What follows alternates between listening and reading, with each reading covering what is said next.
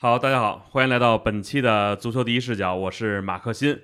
呃，今天呢，我们的两位嘉宾，骆明老师、林兰峰老师，二位好。各位网友，大家好，我是骆明。大家好，我丁松。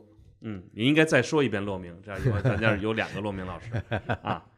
这个这轮比赛呢，咱们首先要聊一场焦点大战，刚刚踢完的这个阿森纳主场三比一逆转曼联。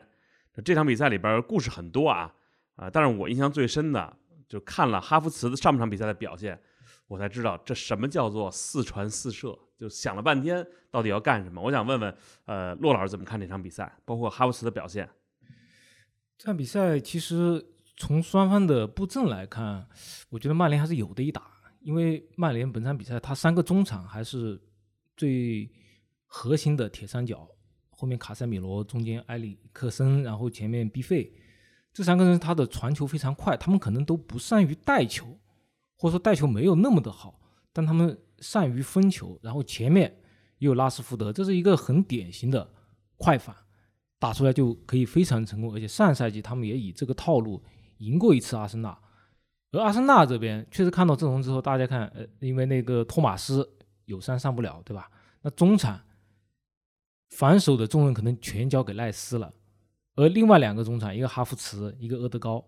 我们其实我们之前也说过，哈弗茨他在这个位置上面，其实有可能是会干扰到其他人。你举个例子，像原来你所有的球到前场，如果是中路的话，至少肯定会给阿德高，对吧？但现在加了一个哈弗茨过来，那么阿德高的角色是不是可能被也不能说弱化，但至少觉得有些尴尬。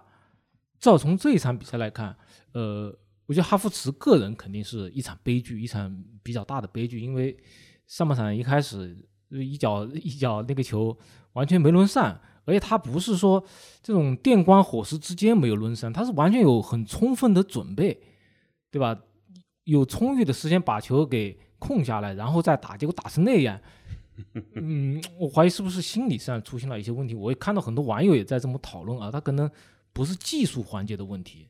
是他心理上的问题，就他以前哪怕在切尔西也是建功不少啊，包括欧冠决赛进球，但你总感觉他场上有一点过于内向，就不是那种很有个性的球员，像德罗巴这种，对吧？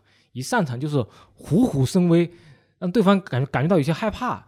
那哈弗茨呢，在场上显得有些有些文静，好像是来参加一场考试的好学生一样，就觉得有些尴尬了。然后。